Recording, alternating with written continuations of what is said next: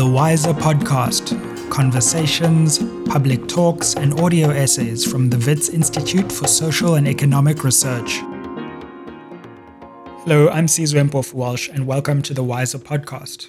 What do mermaids, abalone, snook recipes, and a lonesome sailor broadcast have in common? They're all research projects emerging from the Oceanic Humanities for the Global South Project, based in Johannesburg. Established in 2018, the project encourages research in the oceanic humanities, a field which puts humanistic inquiry in conversation with marine sciences, literary and cultural criticism, together with ecological insight. The project is a collaborative exercise in placing different kinds of knowledge in proximity about art, oceans, and the South. The project comprises a network of researchers based in South Africa, Mozambique, India, Jamaica, and Barbados, as well as a local cohort of graduate researchers from South Africa, Zimbabwe, Mozambique, and Mauritius. Let's hear now from some of the project's doctoral researchers as they introduce themselves and their projects. Hi, my name is Confidence Joseph. I'm from Bulawayo in Zimbabwe. I'm based at WISER and the African Literature Department. Hi, my name is Ryan Poinasamy. I joined Oceanic Humanities last year and just completed work on a research report where I was thinking with and about abalone, the commercial extinction the species face in South Africa, and what multi species environmental justice would look like for all those involved. Hi, I'm Meghan Judge from Johannesburg, South Africa. I'm based at WISER and I'm registered in the School of Arts. My name is Mapule Mohulatsi.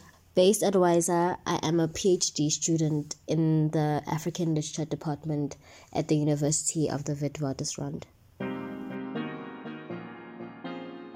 It has been argued that African literature has to an extent been concerned with stories of the nation, of belonging, claiming of certain spaces both legally and illegally, projects of writing back and of reclaiming humanity and dignity. The common thread in most of these works is the privileging of not only the human subject, be it the colonizer or the colonized, but of land as the space of contestation. What happens when we decenter the land in all these narratives and allow for a turn towards watery spaces? This question hints at what oceanic humanities entails and the type of conversations it allows.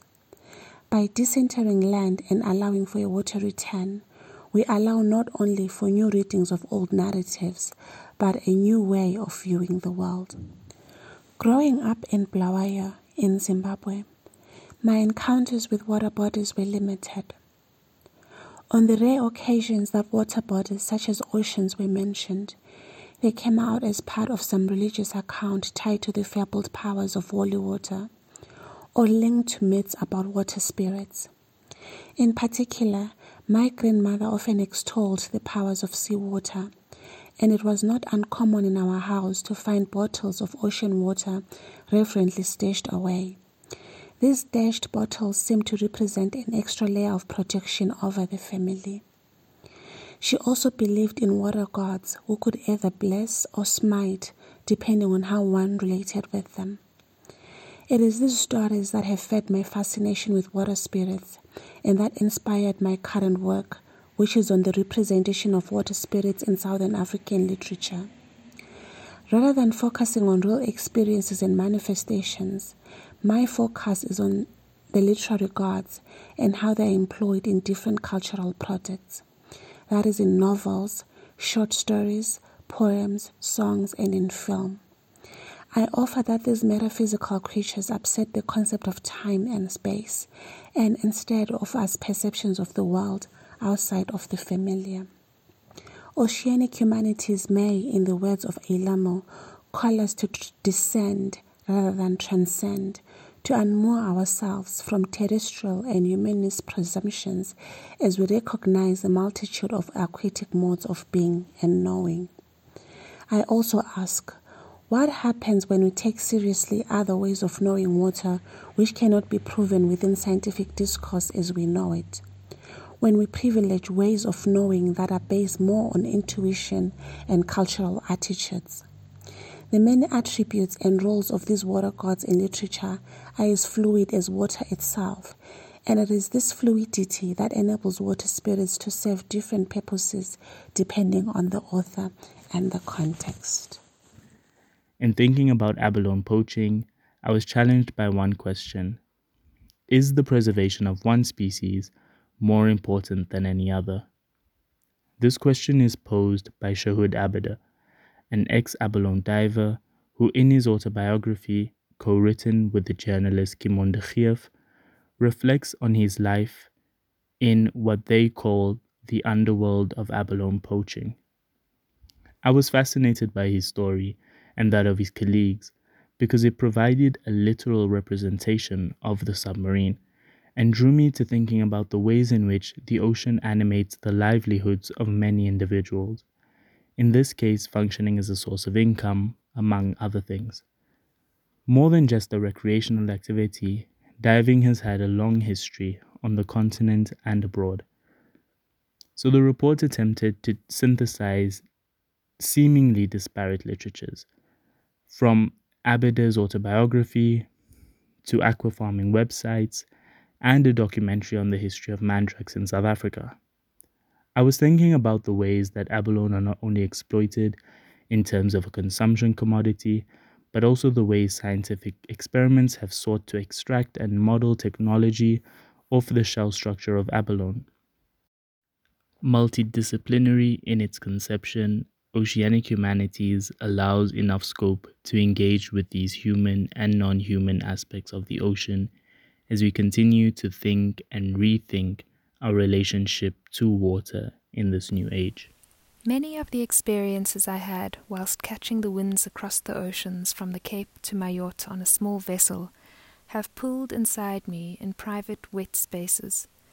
Something happened out there parts of myself began to mix with the particles, gases, forces, and pressures of the deep ocean.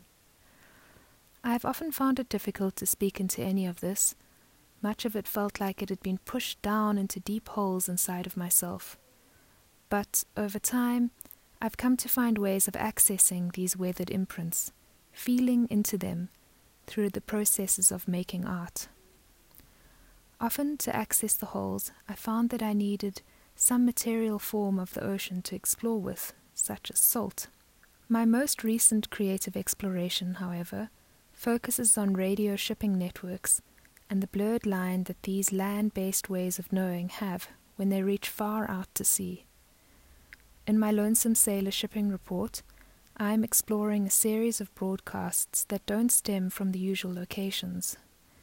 Instead, they broadcast from the site of the Lonesome Sailor who has just slipped out of these land based signals long enough to have tuned into something else.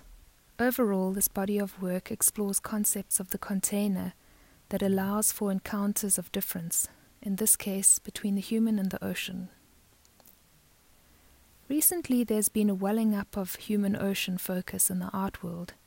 For example, there's been some thought into the watery climates and atmospheres that humans live within, as well as the human atmospheres and climates within which the ocean now lives.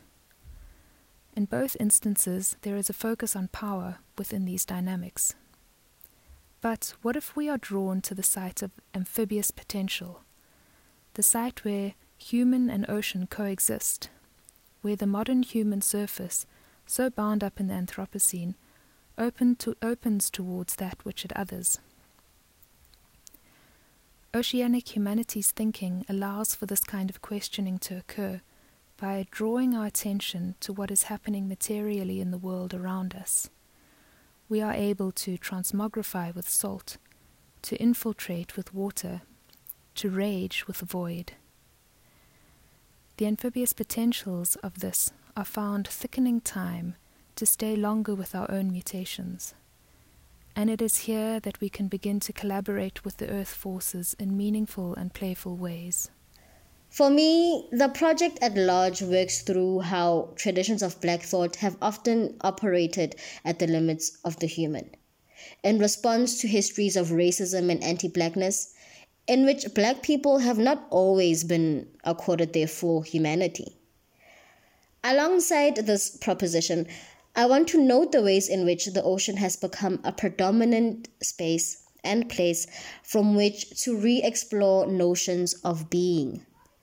This re exploration involves seeing blackness as not separate from ecological spaces and histories like the ocean, and offering a writing that engages with the more diverse ways the aquatic environment itself could be read and written.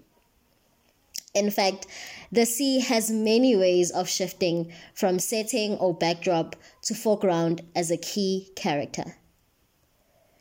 Reading the black aesthetic alongside the deep ocean has made me aware that there are other interesting characters the deep ocean presents to us. Characters that are also not entirely separate from black histories. In my PhD, I try and turn around the standard trope of food as a black diasporic sign or as a symbol of creolization. Rather, I read the trope against the current, so to speak, and think of a fish diaspora. I do this by looking into the life and times of snook and codfish, their lives below and above the waterline. I argue that these species emerge as protagonists in both a biological as well as a social history of the Western Cape, the Caribbean, and the American South. In Soweto, where I'm from, the snook and vetkoek joints operate from 6 in the morning until 10 a.m. latest. You cannot be seen sauntering the streets with vetkoek and snook beyond that specific time.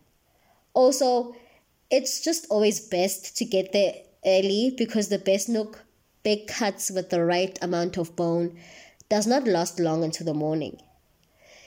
Dipped in achar, a Hindu word for pickle, the snook is salty and cut into small pieces, sold at one rand a piece.